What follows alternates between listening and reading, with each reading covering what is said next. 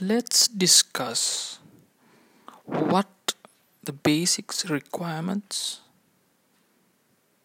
are to become a Lord Buddha. So, before you become a Buddha, you need to have the wish and the willpower to reach such a state.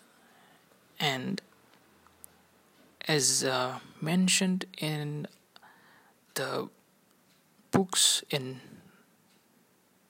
within Sri Lanka, which are usually used to teach the novice monks, it says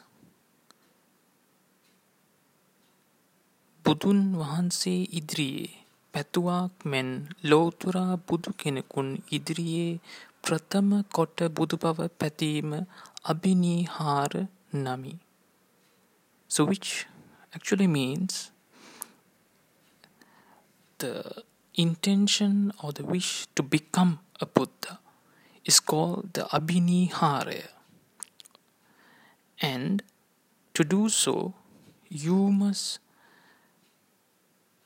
say directly to another Buddha prior to your time of becoming enlightened as a Buddha and mentioning it to a previous Buddha and it being acknowledged by such a Buddha is one of the first steps to becoming a Buddha.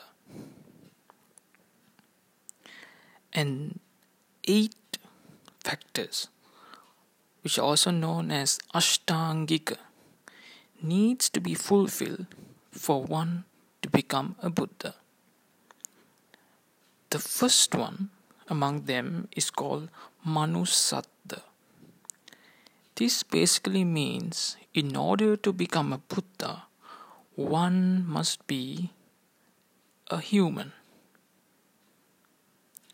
If you were a god or a Brahma, you would not be able to become a Lord Buddha.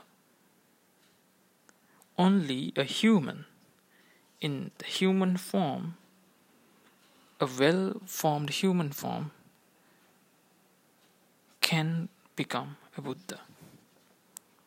The second requirement to become a Buddha is called Linga Sampatti. This basically means that you are required to become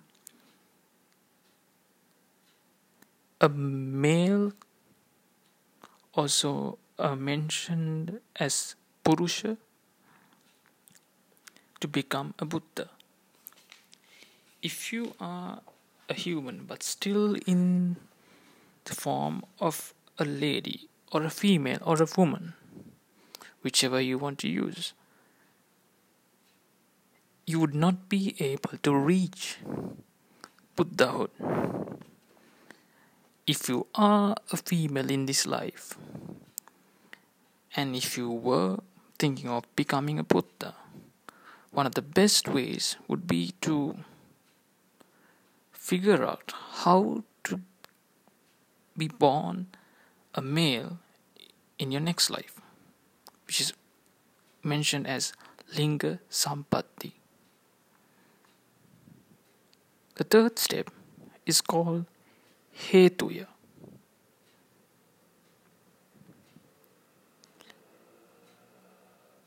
Hetuya basically means the fact that a particular individual may be able to reach arahatship in this present life itself, yet he or she would wait until it's the right time to become a Buddha, despite having the ability to reach nirvana in the present day. So you are basically making a huge sacrifice just so that you can meet the right time to become a Buddha. And it could take a million more years, even though you could have reached nirvana in your present life itself. The fourth step is called Sattara Dassana. this basically means the fact that you need to meet a previous Buddha to get acknowledged by him to become a Buddha in the future. The Lord Gautama Buddha of our present day was acknowledged to become the Buddha by the previous Lord Buddha by the name Deepankara and hence the fourth factor was also fulfilled.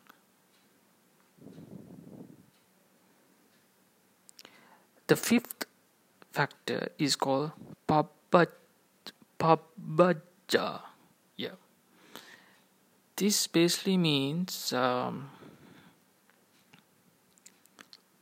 the fact that you need to be in the form of a monk a Buddhist monk to become a Buddha. You cannot become a Buddha while you are leading a layman's life with a family and children. And this is the fifth step, fifth factor. The sixth is called the Guna Sampatti. Guna Sampatti where a Lord Buddha is capable of various types of dhyanas, which are psychic or supernatural powers, and these need to be available in a Buddha. And these psychic powers or supernatural abilities will not be present among the rest of the human dwellers and only be present in a Buddha. So a Buddha can only be equal to another Buddha of a previous time. The seventh factor is called adhikara. Adhikara basically means the ability to be generous and um, a, pe- a person that becomes a buddha is able to have great generosity beyond a generosity which you may have witnessed in your current life. The last however is called chandata which is the willpower itself to become a buddha which is one of the most difficult things that most people are not able to cultivate even in their present lives even to go along with their current day-to-day lives.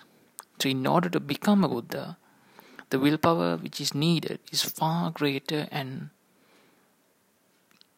unimaginable for a layman. Uh, at least if you have not attempted to become an arahat, you would not know the difficulties of becoming a Buddha, even to a very minor fraction. Thank you for listening to this episode. I hope you've listened to uh, something useful and you've learned about the Abhinihara or the eight Ashtangika, eight factors which are needed for a person to become a Buddha. The main reason why I wanted to make this episode was because I had never heard about this before until I read it read it in these uh, old Buddhist books. So I found this to be one of the most interesting things that I had come across and future episodes will have more information similar to this which I will um, introduce to you further on. Take care.